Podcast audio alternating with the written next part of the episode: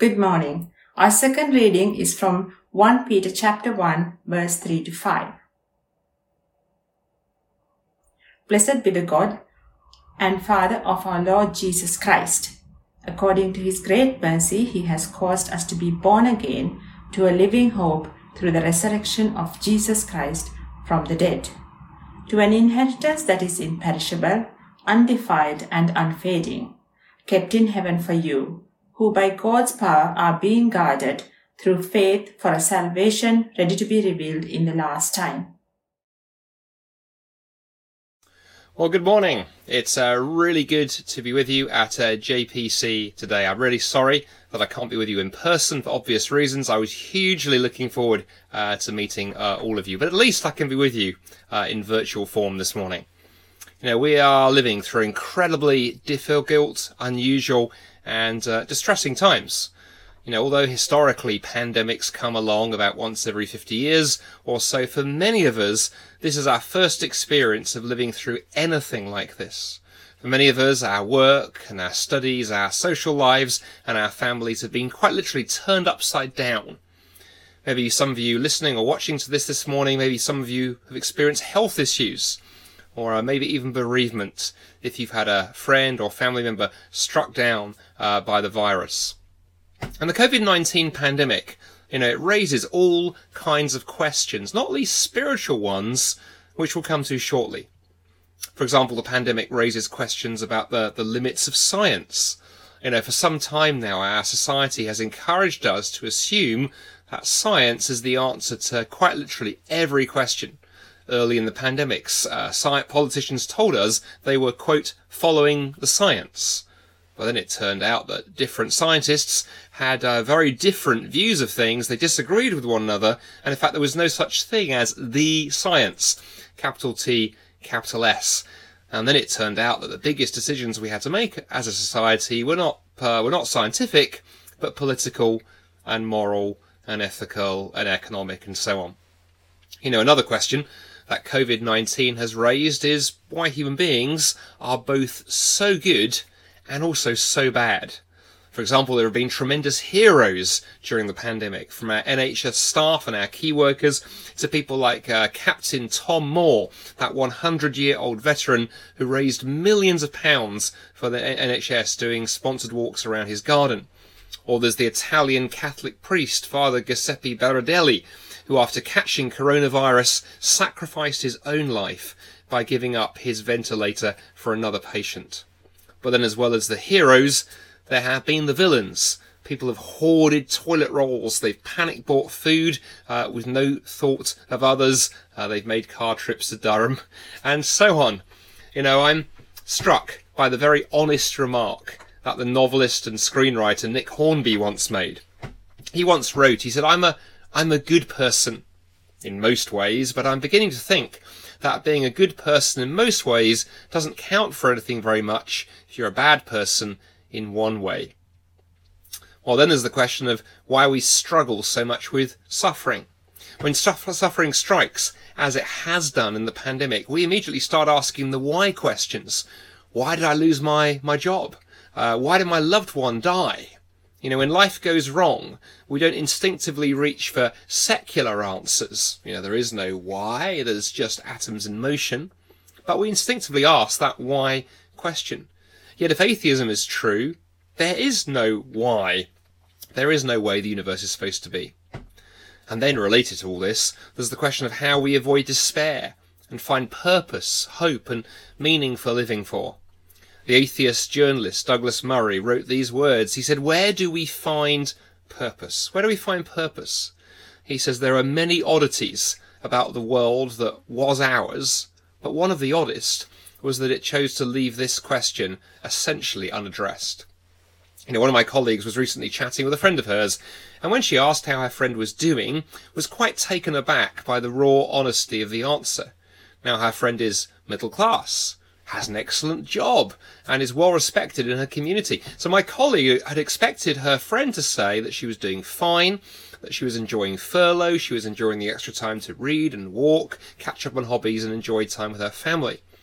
But what her friend actually said was that she couldn't bring herself to talk right now because she was feeling totally overwhelmed, utterly despairing, and could barely bring herself to get out of bed. Life, she said, was too overwhelming. You know, I don't think my friend's colleague is alone. I hear similar stories as I talk to people, as I read the news. You know, a growing sense of despair in much of our society, stemming, I suspect, from the fact that the usual distractions have been stripped away. For all the talk of the new normal, this isn't normal, and after six months, it isn't new either. People are hurting. Well, the philosopher Friedrich Nietzsche, one of the most famous atheists of the last two centuries, and possessor of the most impressive moustache in recent history, once said something very interesting. Nietzsche wrote, He who has a why to live for can bear almost any how. Now, what the famous atheist is saying there is that when chaos and difficult circumstances come at us, those who have found life's meaning, have found something that truly answers their why questions, well, those people will be far more able to cope with the storms of life.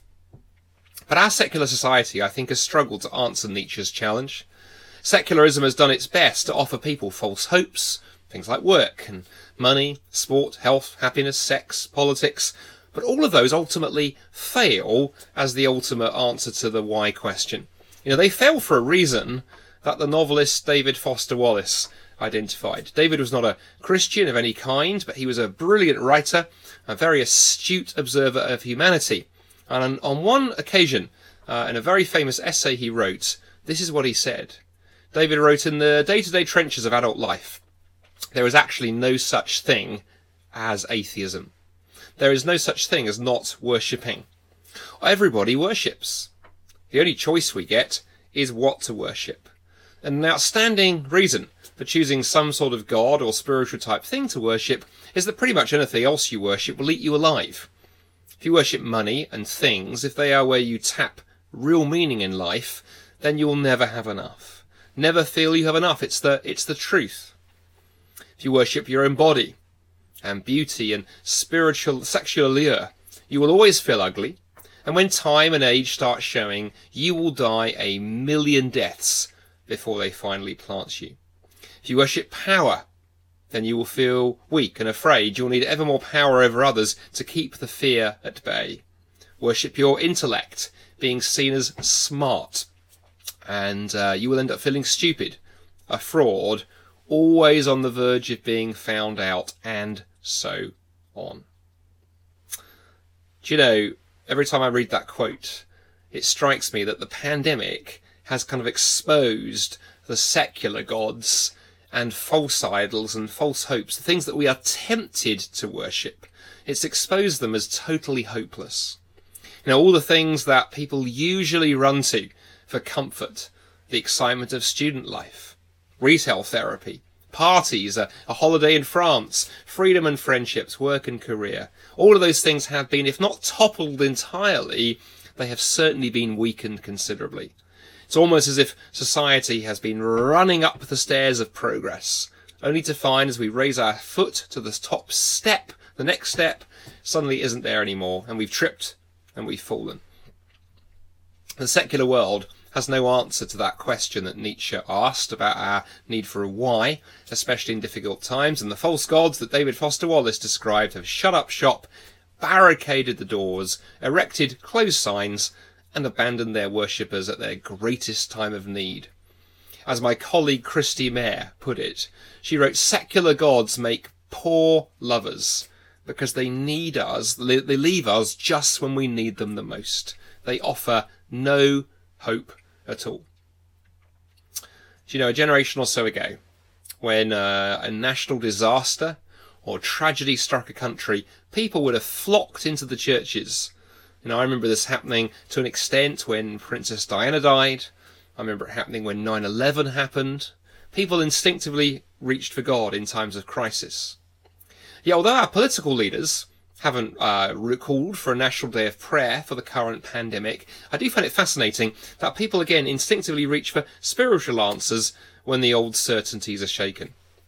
You know, many newspapers and media outlets reported in the early days of the pandemic how the numbers of people in the UK taking part in religious services uh, had jumped. The Guardian reported that one in three people aged 18 to 34 had started watching, whilst the New Statesman, a left-leaning political magazine, literally ran an article with the headline, How Coronavirus is Leading to a Religious Revival.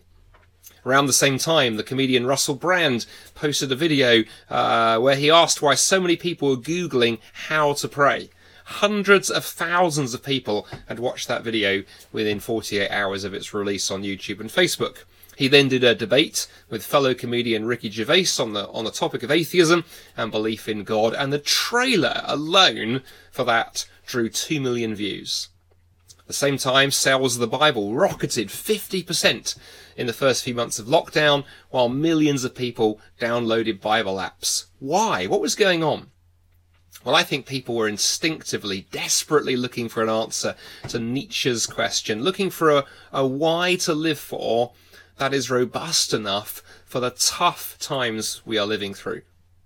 Where is God in the coronavirus crisis? Well, the Christian answer to that is unique because the God of the Bible has not abandoned us like those false secular gods, but he has come and made his home with us, stepping into the world in the person of Jesus and getting his hands and feet dirty with the mess of the world. In a famous passage in the Bible, Peter, one of Jesus' closest followers, writes to a group of Christians who were experiencing far worse than a pandemic. They were suffering because of persecution as the Roman Empire was busy trying to eradicate the early church with a brutal wave of arrests, horrific torture, and executions.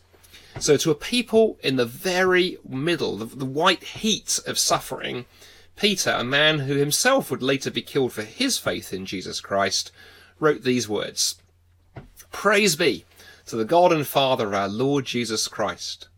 In his great mercy, he has given us new birth into a living hope through the resurrection of Jesus Christ from the dead and to, into an inheritance that can never perish, spoil, or fade. This inheritance is kept in heaven for you, who through faith are shielded by God's power until the coming of the salvation that is ready to be revealed in the last time. Well, in the face of suffering, of pain and pandemics, I think Christianity has something unique to say about where God is in all of this and about where real hope and real meaning is to be found. I want to suggest to you that the Christian offer of hope is unique in five ways. Time is short, so we'll just touch on them briefly, but here they are. Firstly, Christianity offers real living hope because of Jesus' resurrection. Christians don't have a hope because of a vague, ephemeral sense that life might get better or wish fulfillment or any of those things, but rather Christians have a real living hope because of the real concrete historical reality of the resurrection.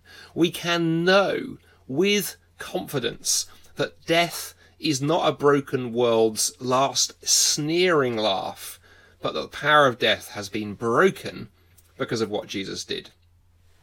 Second, the Bible is brutally honest that the world is broken, that both creation and human beings are not functioning as we should.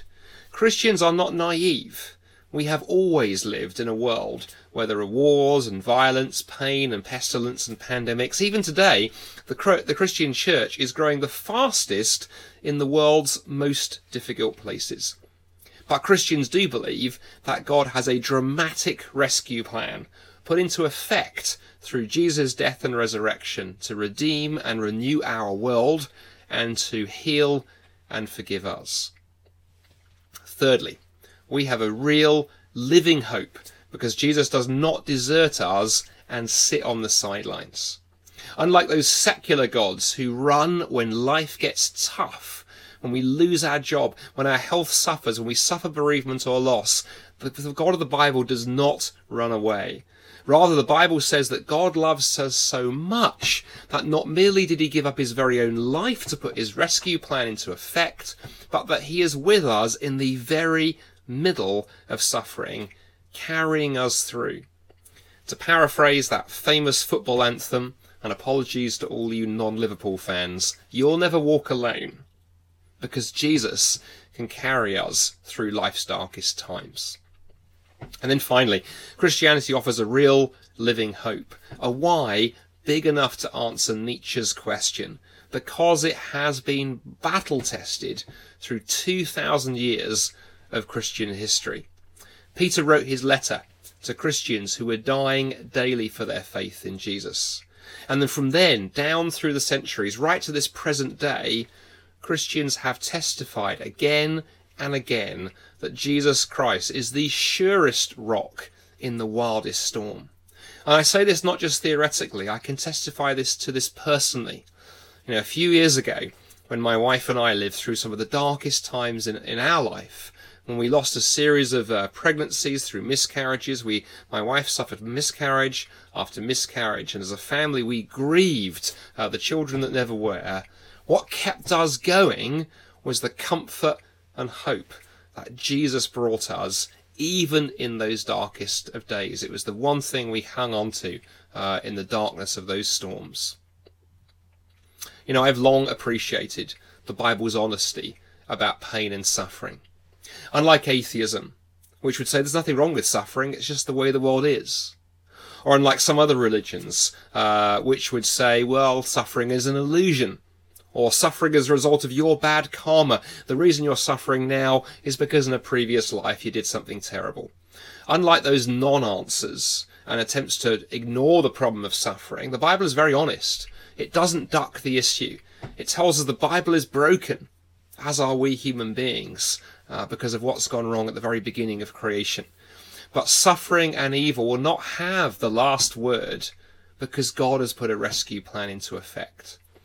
Unlike those secular gods that have deserted us, the God of the Bible has done something about suffering and evil, acting dramatically in and through Jesus to begin his plan to heal the world, but more importantly, as importantly, to heal us too. Where is God in the coronavirus crisis? Well, God hasn't actually moved. It's we who at times have turned our backs and stepped away from Him. And sometimes, you know, it takes something dramatic, like a pandemic, like suffering, to wake us up to the reality that without God, there is no hope, there is no meaning, there is no peace, there is no why to help us deal with the toughest of howls.